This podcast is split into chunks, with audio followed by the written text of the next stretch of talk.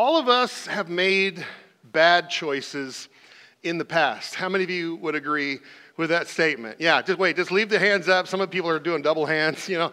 Look around, look around. We're in good company. All of us have made bad choices in the past. Maybe we could say all of us have made bad choices this week, even, maybe, possibly, right?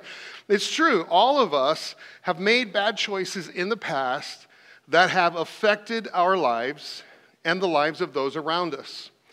And I think it's safe to say, if possible, most of us wish we could go back and change those. You agree with me on that? Yeah, I, I think there's enough regret, enough remorse that, that we, if we could just go back and just, just change some things, we wish we could. But because we can't, we, we face regret, we face shame, we face remorse. And, and those feelings um, cause us to feel inferior or, or insecure or uncertain in life at times. But it's not just the today that is affected by our past. Our choices have a long lasting impact on our lives. So, on the fill in the blank on the, t- the top of the outline that you have in your brochure, would you get this down? Our yesterday affects how we think about our tomorrow. Our yesterday affects how we think about our tomorrow. Come on, say it with me. Our yesterday affects how we think about our tomorrow. Yeah, it's, it's true. Our yesterday creates a paradigm through which we see life. We become jaded by our yesterday. We, we have a filter, a lens that is created by our yesterday, a framework through which we view and approach tomorrow. Our yesterday truly affects how we think about our tomorrow. I'm sure Moses would want to change some things if he had the opportunity to, to go back in time. Things from his past. And the text that we're looking at today as we continue our series, Moses' life was hugely affected by a choice that he made 40 years ago. Kind of interesting that it lays out this week of all of the stuff that's been going on in our world this week, right? A choice that was made 40 years ago has affected Moses' life to the point where he doesn't know what he wants to do tomorrow. And even though he's been born a Hebrew slave, Moses grew up in a royal family of Pharaoh. Pharaoh's daughter adopted him when she found him floating in the water. Um, but never lost sight. You can read this story in Exodus 2. But Moses never lost sight of the fact that he was um, uh, ethically, uh, ethnically a Hebrew. He grew up as a Hebrew, not necessarily in a home of a Hebrew, but he grew up knowing and never lost sight of who he was. And so one day he went out and he saw the working conditions of the Hebrews and how the Egyptians were treating them poorly. It was really bad to the point where it bothered him so much. This internal conflict became so overwhelming in him that one day, as he walked through the massive building projects that were taking place, he saw an Egyptian slave driver, taskmaster, beating a Hebrew slave, and Moses just snapped. He snapped. He defended the Hebrew, he killed the Egyptian. In fact, the scriptures say that he looked this way and looked that to see if no one was looking, and he buried the body in the sand. Hmm. The Hebrews mocked him for this. The Egyptians hunted him down as a fugitive. Moses tried to do what he thought God wanted him to do, but he made a mess of things because he did it too early. He did it outside of God's timing. And so, consequently, his actions caused him to run for his life. And so, he ended up on the backside of the nowhere in the desert for 40 years there. But actually, this is exactly where God wanted him to be. And what we've learned throughout this series is that God does everything through process. Can you say that with me? God does everything through process. Turn to the person next to you and tell them this. God does everything through process. He does. The, the change that God brings in our lives, it's never overnight. It never happens as fast as we want it to happen. It's always through a process, it's always over time. You will never become the person God wants you to be unless you go through His process. And many times it's a long process. And so one day we read in Exodus 3:1, one day Moses was tending the flock of his father-in-law. He led the flock far into the wilderness and came to Sinai, the mountain of God. And I just want you to get in your mind Moses is just doing his job. He's just getting up on Monday morning or Tuesday morning or whatever, just one day. He's just getting up and he's going to work and he's tending the flock. He's a shepherd. He's in charge of the sheep of his father in law. He's taking care of these sheep. He's just doing his job. And something happens. Look at verse 2. The angel of the Lord appeared to him in a blazing fire from the middle of a bush. And Moses stared in amazement. Though the bush was engulfed in flames, it didn't burn up. I want you to circle the word bush on your outline. Would you do that? Circle that word. It's an interesting word. In the original Hebrew, if you don't know, the Old Testament was originally written in Hebrew and then it's translated and transliterated really for us so we can understand it in English. But this, this word bush in the original Hebrew means bush, shrub. In fact, it means thorny shrub. kind of like this one that we got up here. Just so you know, when we were moving this in, and you probably saw on Facebook, Brooke was posting some stuff. We got this on the side of the road on Genesee Avenue heading north, okay? And just kind of pulled it off the hillside. It's like, it's a tumbleweed kind of, but I just, I want to warn you, if you, if, if you touch these things right here, um, you will itch for days. And I know that for a fact because we did. So, so don't, don't come anywhere near that like I'm right now. I'm just like waving my hand. I'm like, I'm making sure that I'm high above this thing because we will itch, instantly itch for days. This is the kind of thorny shrub, this little bitty shrub, just like any other shrub, just a little bush. Nothing in particular, nothing special. In fact, even the bush being on fire wasn't anything special. Spontaneous combustion happens in the desert all the time. And so this was nothing special. This bush being on fire was nothing special. But what caught Moses' attention is that the bush didn't burn up. Hey, wait, this, this thing's not burning. I mean, how long did he stand there watching? That was my question. did it like, was it hours? Did, did, he, did he just keep staring in amazement? Hey, that thing is not burning up. Wow. He says, verse 3 this is amazing. Why isn't that bush burning up? I must go see it. So, the, the thing that I thought about this week is fire, and we know this to be true. Fire is simultaneously both inviting and terrifying. I mean, think about it. If you're ever around a fireplace, if you're ever around a bonfire, a campfire, it's something about it just draws you in, doesn't it? It's like a bug to the light, right? I mean, it just it's it's so amazing, but then at the same time, there's a terrifying level to it because we know that if we touch it, what happens? We get burned. And so God introduces himself to Moses in this way. This, this inviting yet terrifying approach. Fire says, When the Lord saw Moses coming to take a closer look, don't miss that. When God saw Moses coming, God called to him from the middle of the bush, Moses, Moses. And Moses replied, Here I am. Say those three words with me. Here I am. So, so God calls you from, from the middle of this bush, bush and, and, he, and he calls you by name.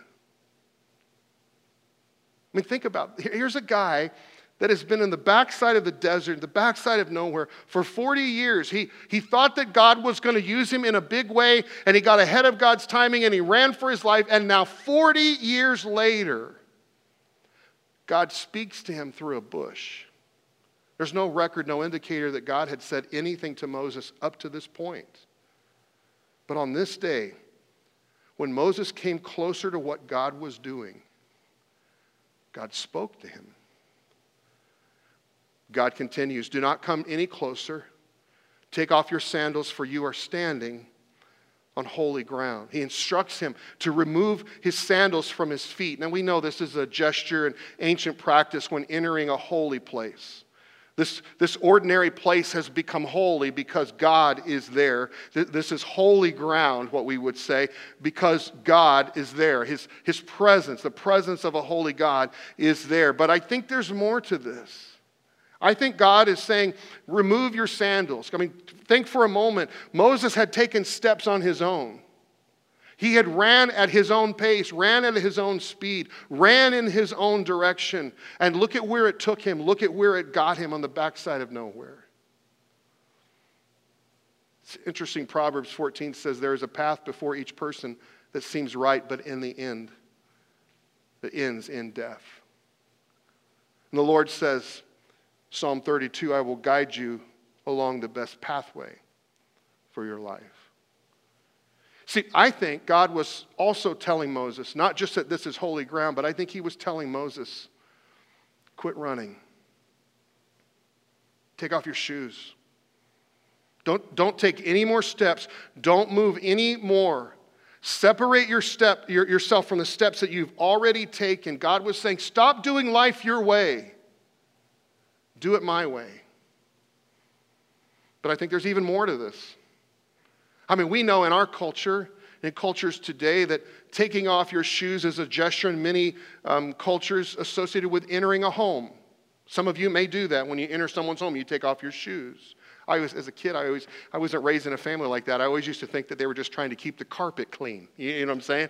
But, but they, you know, some cultures do that. They take off their shoes as they're entering a home. And here's the interesting thing is from last week's study, if you, if you didn't hear it, go on the podcast. Last week, we talked about how Moses named his firstborn son. How Moses felt that he was a stranger in a foreign land. He had no home. I mean, think about it. He had no home. He, he had no home with the Hebrews. They mocked him. He had no home with the Egyptians. They were hunting him down. He had to run to the desert. He didn't know these people that he met. He had no home. Because of all of these events, Moses didn't have a home. But I think God was telling Moses, Your home is with me. Take off your shoes, get comfortable. You're at home with me. And so God reintroduces himself. Verse 6, God says, I am the God of your ancestors, the God of Abraham, of Isaac, and of Jacob. God is saying, Hey, remember me? I'm the one who called you years ago. I'm the one who had a big plan for your life. I had a purpose for your life. I'm the one. Remember me? I told you that you would lead my people. I wanted to use you in a big way as a leader. Remember me? I'm the same God. But Moses covered his face because he was afraid to look at God. See, last time he had served God, he failed. Moses thought he'd never hear from God again after all he did. The farthest thing from his mind was hearing from God about this leading thing. God's never going to use me. I blew it the first time. Why would he use me again? Some of us today, I think, are convinced that because of our past, we will never be used by God, or we will be used in a very limited way by God because of our past. And God comes into the picture and he says, No, this isn't true. Remember me? I'm here again, and I'm here to talk about what I'm calling you to do. God says to him, I have seen the oppression of my people in Egypt. I have heard their cries of distress because of their harsh slave drivers. Yes, look at this. I am, what's that word? Aware of their suffering. Oh, man, that's, that's so good. That God is aware. I mean, maybe we need to take that as a personal word to us today that God is aware of your suffering. He's not blind. He knows what's going on in your life. He sees you. He knows. And just maybe, maybe just those words right there, we just need to take those home today. Let them kind of soak into our soul. And nothing speaks the heart of God like these words. Nothing shows the heart of God like these words for his people. Hmm. I have seen, I have heard, I'm aware. God says, So I have come down to rescue them from the power of the Egyptians and lead them out of Egypt into their own fertile and spacious land. The cry of the people of Israel have reached me, and I have seen how harshly the Egyptians abuse them. Now go, for I am sending you to Pharaoh. You must lead my people. What do you think went through his mind when he heard the word you? I mean, come on, let's just let's put ourselves in I was going to say his shoes, but his shoes are off now. So let's just put ourselves in his feet.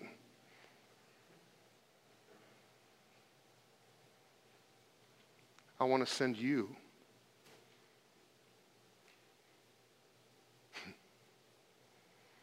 God, you, you, you can't possibly mean me. I'm the one who blows the assignments. I'm the one who fails. I'm pretty sure that Moses is dismissing this idea entirely, but God says to Moses, Oh, no, no, no. I haven't forgotten about you. I want to use you. There's two things here that I want us to take home today. Get this one down. God wants to use me despite my past. God wants to use me despite my past. God has a plan for my life despite my past. God has a purpose for my life despite my past. He wants to use me despite my past. And Moses protests to God. He says, Who am I to appear before Pharaoh? Who am I to lead the people out? Do you notice the focus? Who am I? Who am I? Who am I to do these things, God? You know me. You know what I've done in my past. Do you see how our yesterday affects our tomorrow? Moses is like, Who am I? I blew it the first time. You called me. Yeah, you called me, but I blew it. And then I had to run for my life. And now it's 40 years later. I'm, I'm old. Who am I that you would call me to do this again? Moses thought he wasn't ready. He thought he wasn't the right person. But here's the, the interesting thing on this is Moses is focused on one thing. Who am, help me out, who am I? He's focused on himself.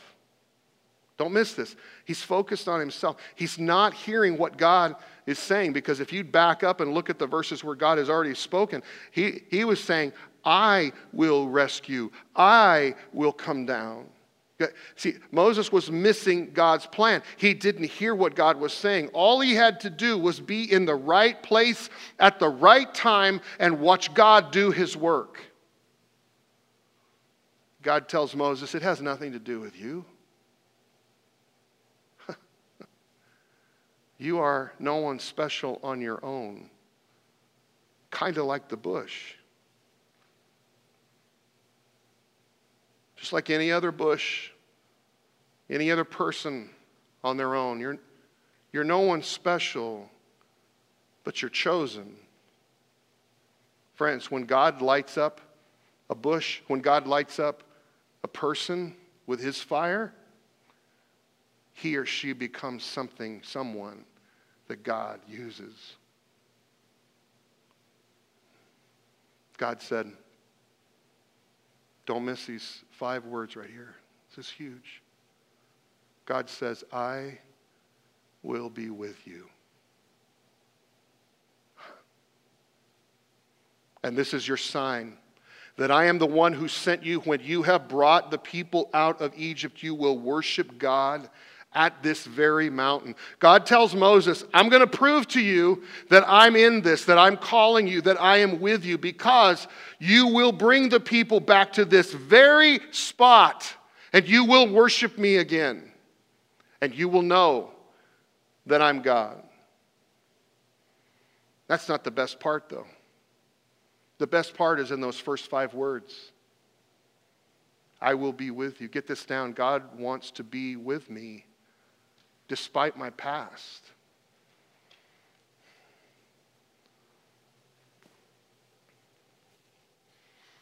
God is fully aware of what I have done in the past. And yet, He's not ashamed of me. He's not embarrassed of me. He's not afraid to be associated with me. God realizes my failures, but He still has a plan for my life. God knows what I did, but He still wants to be with me. He still wants to be with you. Despite what we have done, despite where we are, despite our past, despite our weaknesses, our sin, our disappointment, our disobedience, God wants to be with us. He wants to be with you, He wants to be with me. He chooses that. Some of you today, you, you need to hear a passage that, that I feel like God has spoken to me every day since I have been at this church, which is 26 years. This passage was, I felt like God spoke it to me even before we came here. And every day I am reminded of this passage. I feel like God speaks it to me, and you need to hear it today. Be strong and courageous. Do not be afraid or discouraged. For the Lord your God is with you. He's with you. Matthew tells us that Jesus came to show that God is with us. Matthew 1 the virgin will conceive a child. She will give birth to a son, and they will call him Emmanuel, which means, what is this? God is with us. Describing Jesus, John wrote this The Word was with God, and the Word was God. The Word became human, became flesh, and made his home among us. In John 1, if you continue reading, he says, This is the Son of God that I'm talking about, Jesus.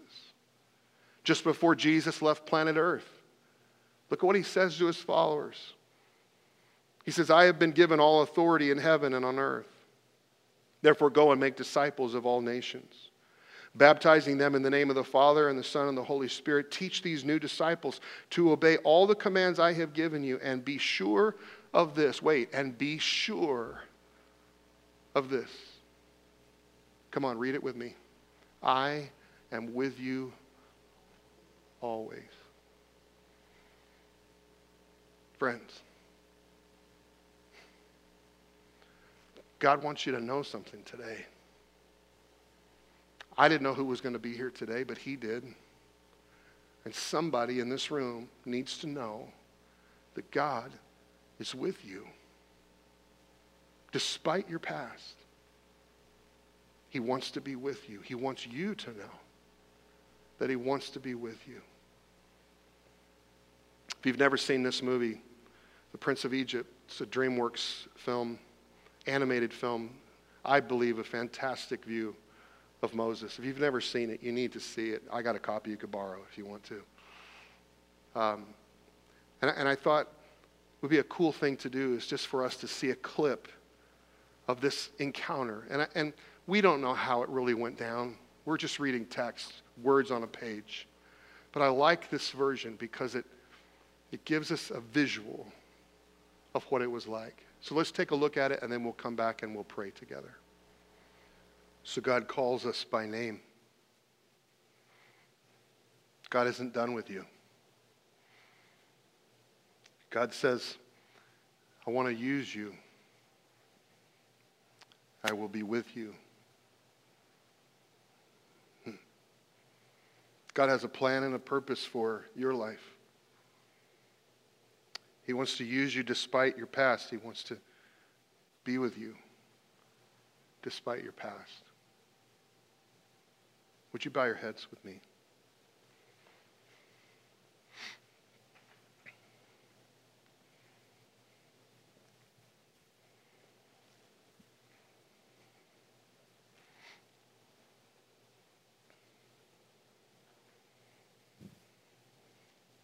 In the quietness of this moment, I've sensed all week that God is going to speak directly to some people today.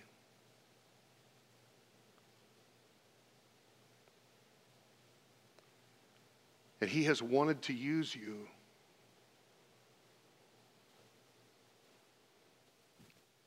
But you're afraid. He's wanted to use you, but you don't know how.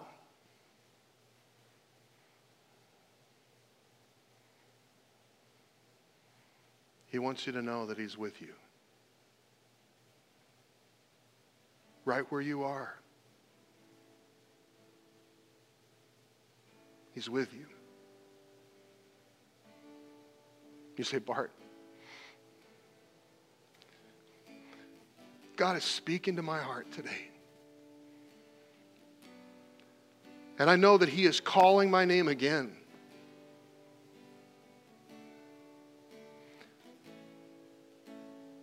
And I want to say back to Him, Here I am.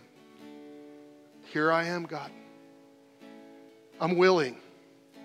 Here I am, God. I don't know what this is going to do. I don't know where this is going to take me. I don't know what you want to do in my life. But here I am. With no one looking around, if that's you today, I want you to stand to your feet. Say, God, here I am. This is me. Here I am. You're calling my name. Here I am. Come on, if that's you today, if God is speaking to you, take a stand.